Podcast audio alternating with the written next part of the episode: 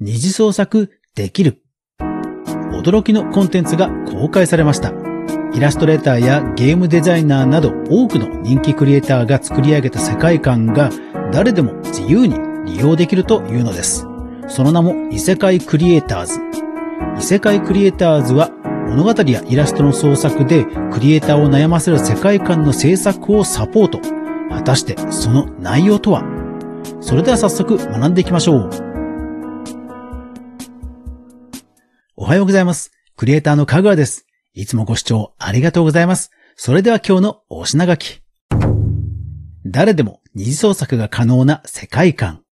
商用利用も OK。二次創作の例、異世界小説です。はい。さてタイトルだけ聞くとですね、皆さん何を言っているのかというふうにわからない人も多いんではないでしょうか。今回ですね、取り上げるこの異世界クリエイターズというのは、いわゆるこう世界観を誰でも二次創作していいというものなんですね。例えばですね、こう、ファイナルファンタジーっていうゲームがあって、まあそのキャラクターのね、なんか身につけてる衣装をハンドメイドで作った、そんな二次創作を販売する。これダメじゃないですか。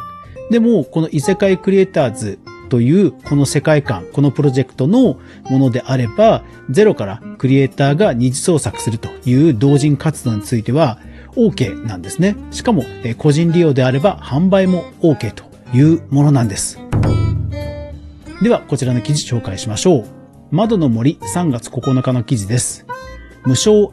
商用利用二次創作 OK。世界観で悩むクリエイターを支援する異世界クリエイターズプロジェクトが発表と。はい。こちらですね、ごちゃごちゃゲームズという会社がありまして、ここがですね、この異世界クリエイターズというプロジェクトを発表し、このプロジェクトの中に多くの、まあ、クリエイターが参画して、様々な世界観の設定やイラストボードやキャラクター絵などをウェブサイトで公開しています。この世界観は多くの RPG の世界観設定を手掛けている遠藤拓司氏という方が作り上げたそうです。もうウィキペディアにも載ってるぐらいの界隈では有名な方で、本格的な世界観の構築でありながら、そのガイドライン、規約としては、クリエイターの自由な発想を妨げない設定となっているということなんですね。では、その世界観のストーリーを引用してご紹介します。テレパッサ大陸の西方に位置する未開の大陸、ハイブラゼル。強力な魔物が結集し、結界の力なくては文明を保てぬ過酷な土地。アルビオン共和国の主導のもと作られた開拓者ギルドに集い、人々は現代の技術では再現できない古代文明の遺跡や豊かな土地等の未知を求め、時には反目しながらも協力し、開拓を続けていた。ということなんですね。まあ、こういった世界観が、まあ、イラストや、え YouTube の MV ですとか、用語集ですとか、様々なこう切り口で公式のウェブサイトとして公開されているんです。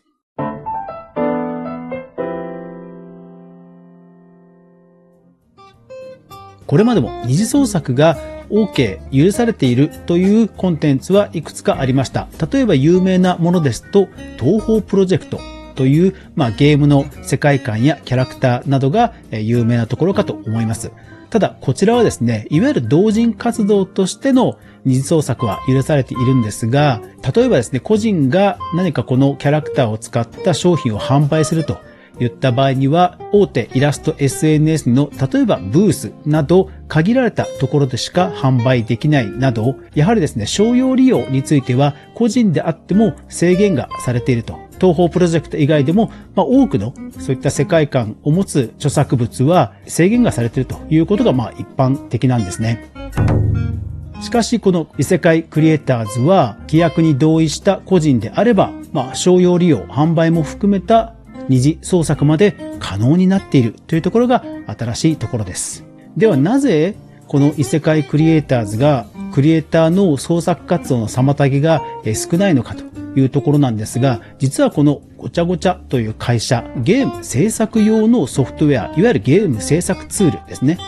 の RPG メーカーユナイトなどゲーム制作のツールを販売している会社なんですね。ですから、この会社としましては、まあ、この世界観を使って、ぜひ皆さん多くのゲームを作ってくださいということなんだと思います。記事から引用します。素材の多くは RPG メーカー用に調整されているが、他社製のゲーム制作ソフトはもちろん、動画、小説、様々なコンテンツの制作に利用可能だ。また、世界観を利用せず、素材のみをオリジナルの作品制作に利用することもできるほか、世界観同様、規約に同意した個人であれば商用利用もできるということなんですね。というわけで私も早速二次創作してみました。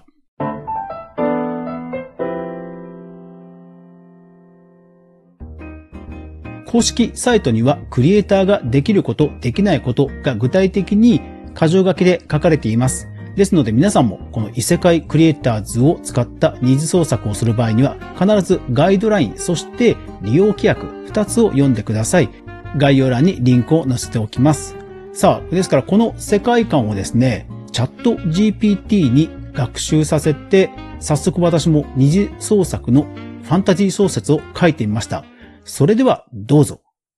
フロンティアポイントの開拓者たち。その夜、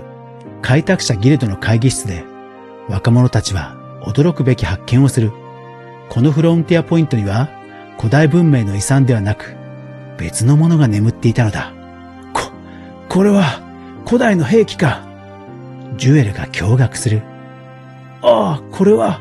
ほとんどの人が忘れてしまっていたはずだが、伝説の、ま、魔導機だ。小太郎が重々しく語る。なんだって？それはすごいものなんだが。メグが興味津々で尋ねる。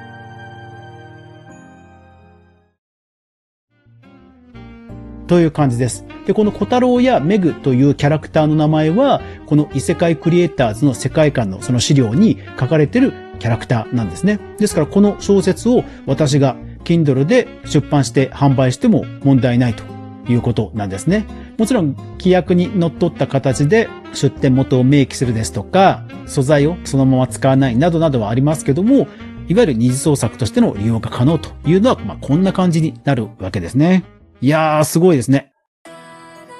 はい。というわけで、アフタートークです。いやー、最初この記事を見たときは私もどういうことかよくわからなかったんですが、あの、本当新しいですよね。世界観のみをこうやって、その二次創作のコンテンツとして提供すると。ですからまあこれをイメージしたね、歌詞を書いて曲を作るということもできますし、このキャラクターをイメージした何かの、えー、ファンタジー異世界風のアクセサリーを作って販売するということも可能ですし、ですから、あの、多くのクリエイターさんにインスピレーションを与えるものだと思いますので、必ず利用規約とガイドラインを読んで、それらを守った上で、ぜひぜひ皆さんの創作活動に役立てていきましょう。ゼロから素材を作るということが苦手な方は、公式素材が販売されるそうなので、それであれば、例えばそのイラストを加工して何かの Kindle 出版の表紙にするですとか、そういったものなどもおそらく可能ですので、ぜひですね、この異世界クリエイターズというプロジェクト、今後も注目していきたいと思います。